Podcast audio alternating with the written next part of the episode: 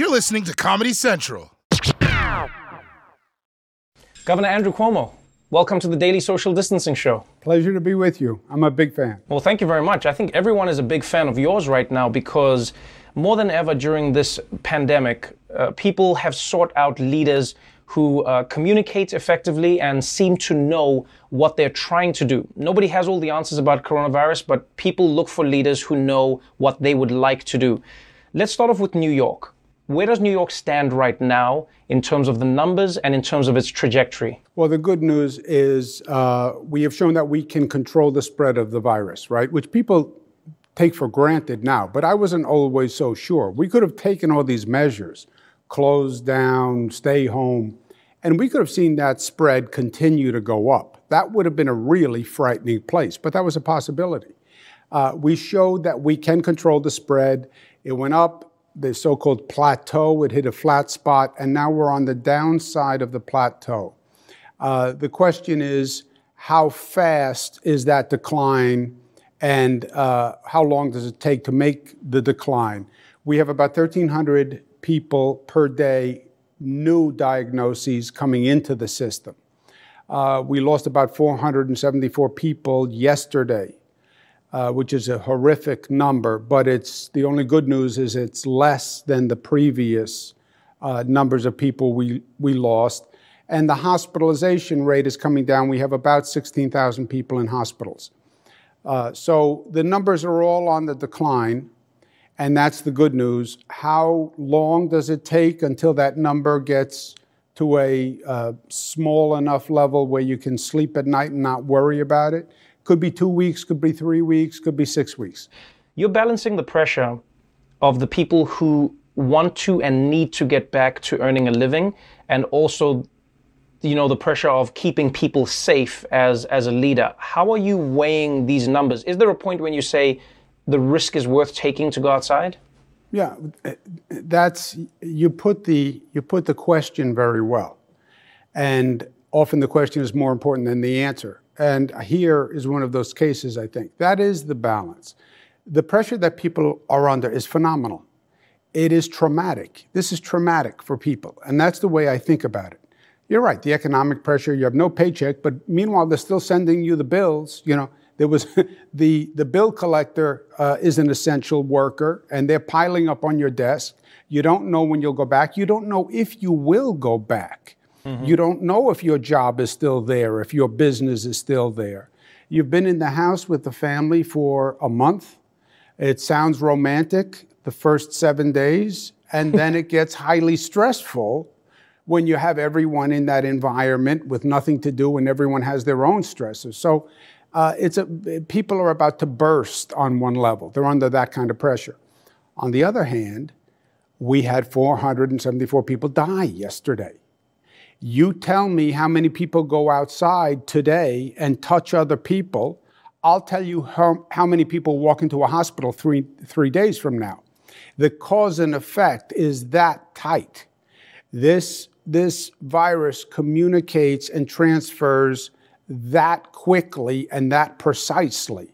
So you take a situation like New York City, where social distancing cannot happen by definition. Nobody gets six square feet of real estate, right? You don't get six feet on a subway car or on a bus or on a sidewalk. Uh, you will see those numbers go up. It is an impossible balance, Trevor. It's impossible to make people, to make both sides uh, happy, if you will. Mm-hmm. And you just have to accept that. Uh, and for me, it's going to be about the data. We're going to do testing. We're going to look at that hospitalization rate. We're going to look at that death rate. And you don't start to reopen until you have those numbers under control. So, so what is that number for you? Do you have that number? Is there a number that medical professionals or, or experts have given to you and said, this is the number that we think activates New York reopening? They won't give me the number, Trevor, because you're right. Nobody's been here on any of these situations. What they will say is the number will decline to a level that is basically a low constant. Uh, because you can't stop all transmission of the virus, right? We're never going to get down to zero. So when you get down to the lowest level you can, that's your low point. Because remember, the economy is not really closed down, right? You still have essential workers out there. You have people on buses and transportation and people in grocery stores. So that will be some low level constant. And once we hit that number, uh, then you can talk about starting to reopen. So, so we're, seeing governors uh, around America, we're seeing leaders around the world using different tactics to reopen their countries. For instance, in Denmark, they've started opening up a few schools. In Germany, they're getting ready to do that. In Georgia, they said they're going they're going straight to bowling alleys and hairdressing, you know, salons, etc. Do you have an idea? Are you going to say to New Yorkers, "Hey, we're going to start with these industries or this world, we, then we're going to move to this, then we're going to move to that, or does it all open at once? Do you have an idea of what that would be? No, it has to be phased in. It has to be slow and building and watch that infection rate as you start to open up the valve to reopen, right? As you increase the flow, keep your eye on that infection rate. Uh, we're going to have the most aggressive testing program uh, ever done just to monitor that, that infection rate. Remember, the hospitalization rate is too late. Hospitalization rate is people who are so sick they went into a hospital. We want to track the infection rate. So we watch that, start opening the flow slowly, and then basically it's a matrix. How essential is the business and how high a risk does the business pose? The more essential business is first, and the lower risk business is first. So, uh, barbershops, hair salons, to me, they are on the end of the chain because they're not that essential. People would argue, but in the scope of things, they're not that essential. And they are high risk because I want to see a person perform a haircut and maintain socially social distancing while they give you a haircut. And I want to see the haircut that they do after they did it socially distant. So that would be at the back end, right?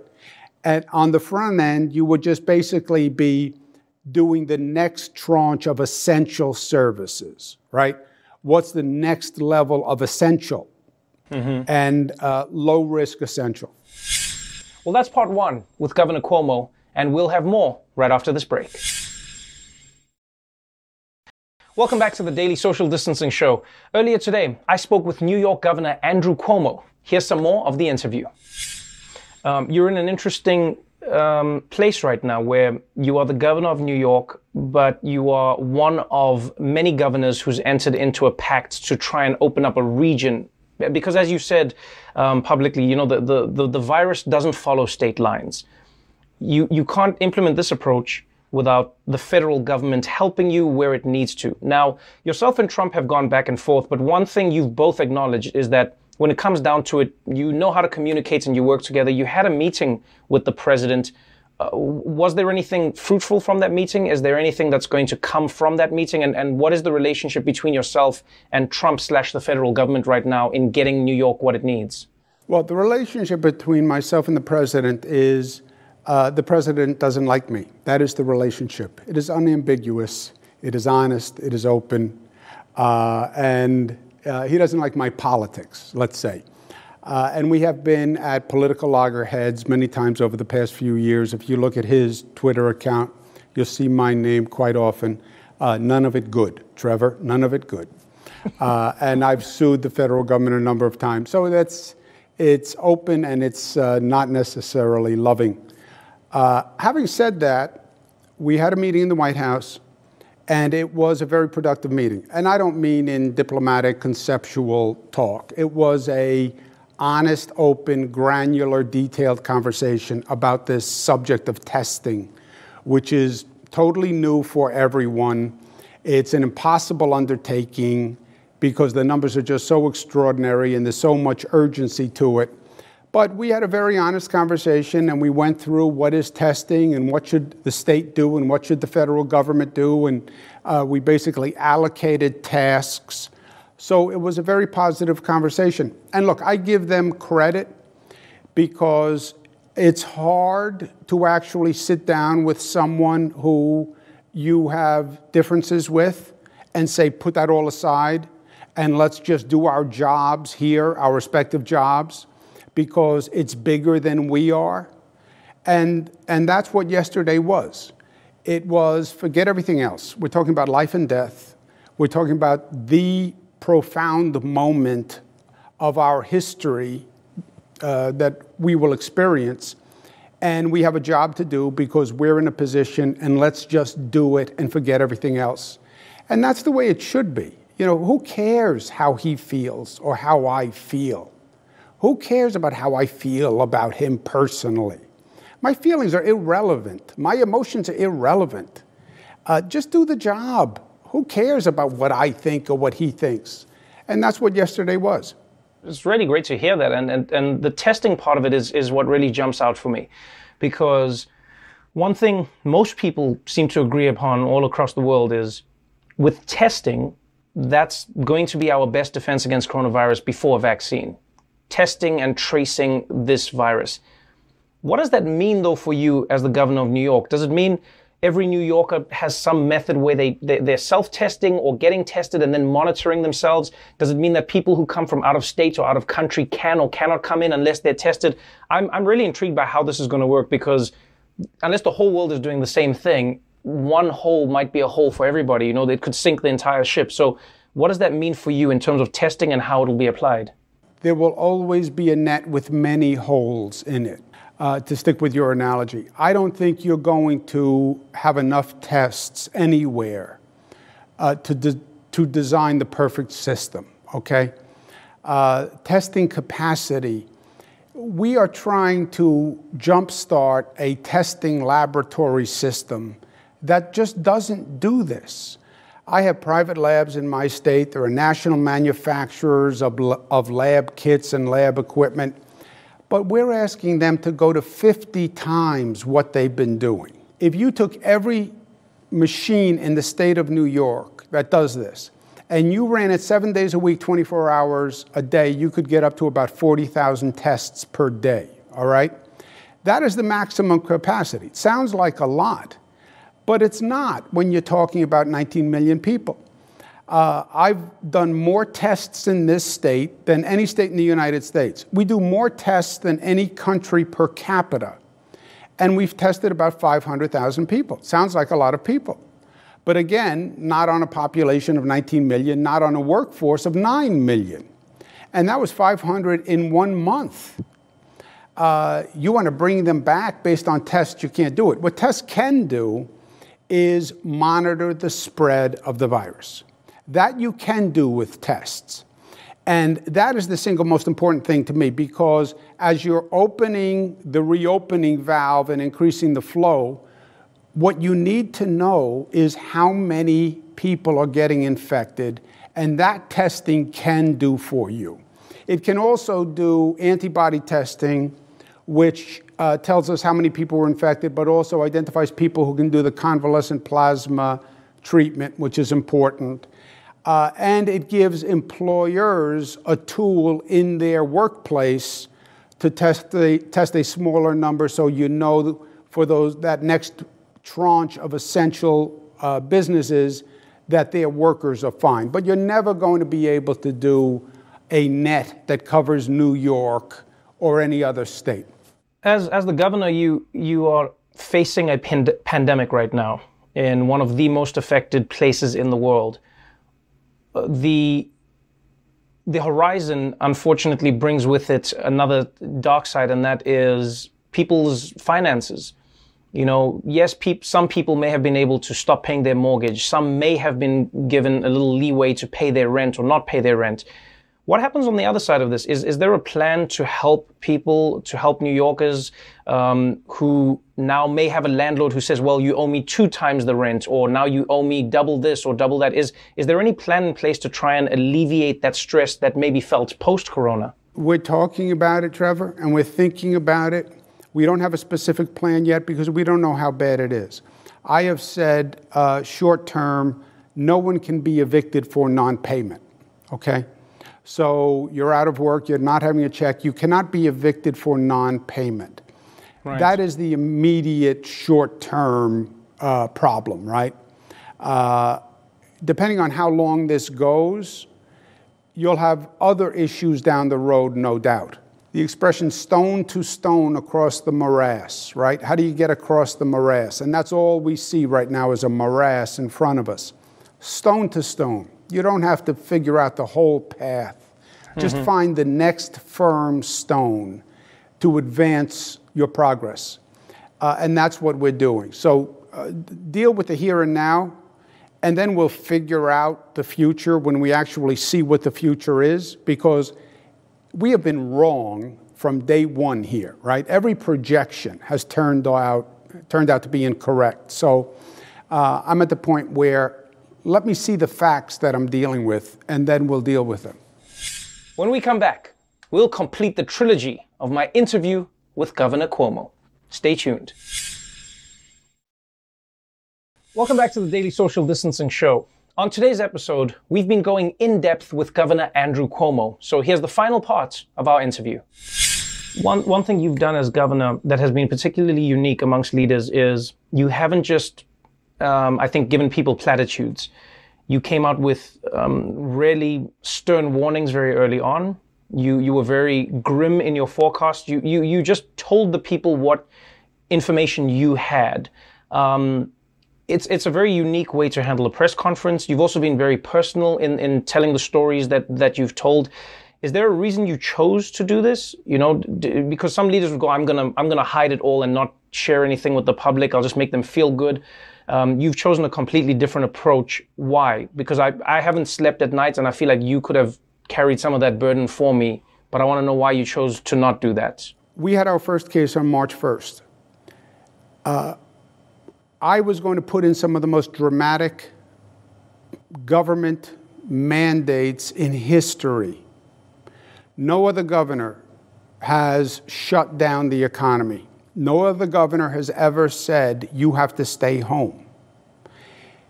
Uh, if New Yorkers had said, no, I'm not doing it, and New Yorkers are a defiant bunch, uh, I would have been powerless.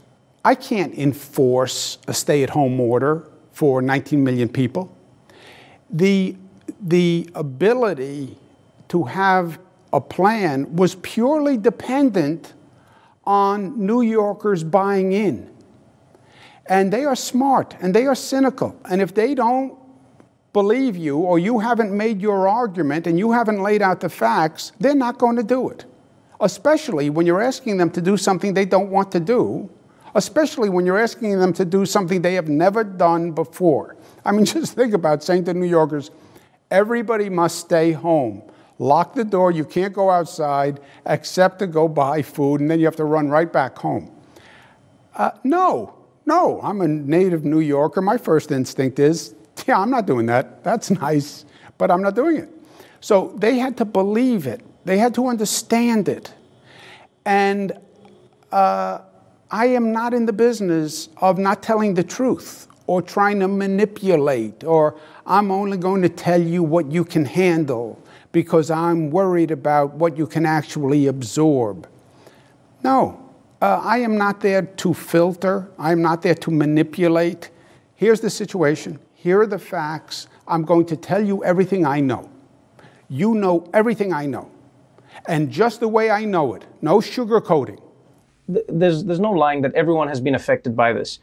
You know, some days I feel like life is normal. Some days I feel like this is the craziest thing we've ever experienced, and it, swings wildly. And I know everyone has a different experience of it.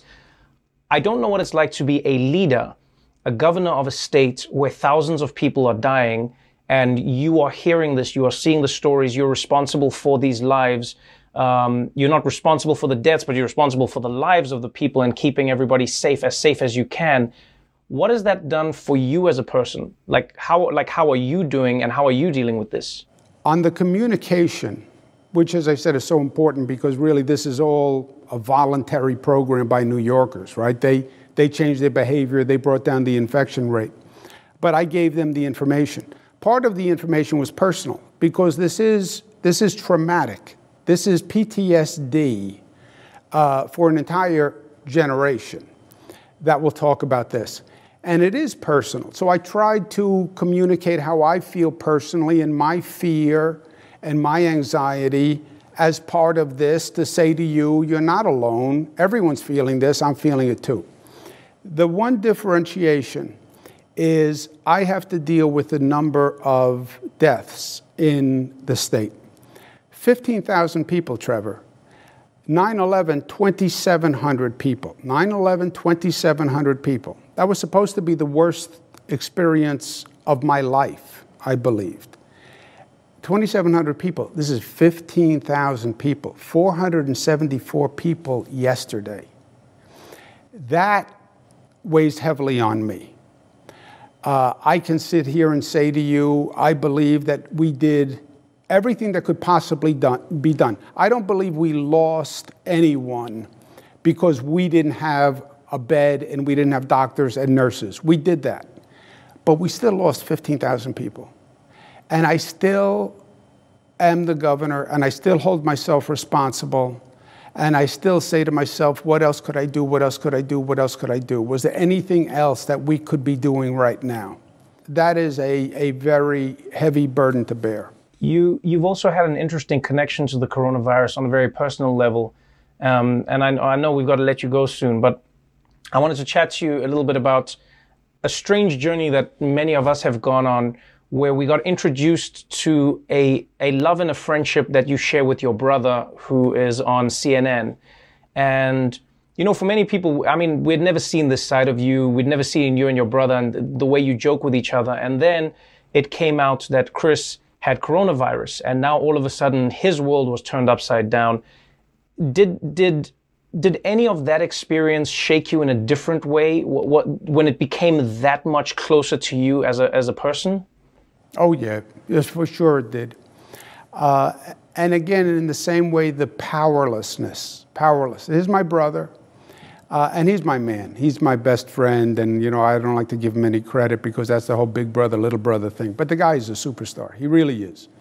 Uh, and he's a beautiful guy. He's just a beauty. Uh, but he gets sick. He's in his basement. I can't even go see him. And then his wife gets sick.